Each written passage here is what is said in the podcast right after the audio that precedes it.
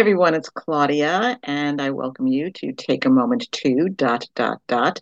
And that represents a new topic that I bring to you each and every weekday that will hopefully inspire and encourage you to take a moment to think about what I'm saying, to pause and maybe provoke you to get a different perspective on the very topic. I've been dealing with the five senses in the last few episodes, and today I'm going to deal with sense number four. So I encourage you to take a moment to touch. Touch is a very powerful sense, they all are.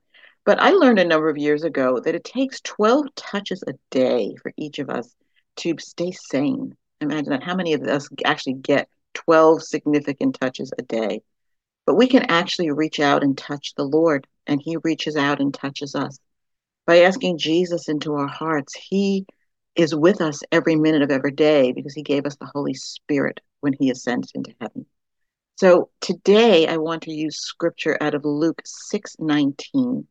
And the whole multitude sought to touch him, for power went out from him and healed them all.